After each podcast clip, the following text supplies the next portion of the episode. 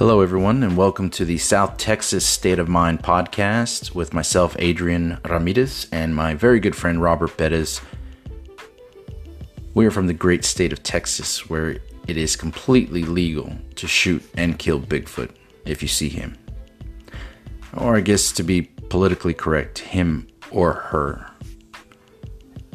Or, I guess if he's undecided, it. Anyways. Uh, with this podcast, we just want to give uh, you guys something to think about, uh, laugh about, entertain you, or just yell at us at how ridiculous and uh, wrong we are. Uh, but want to thank you in advance for listening, and uh, here we go.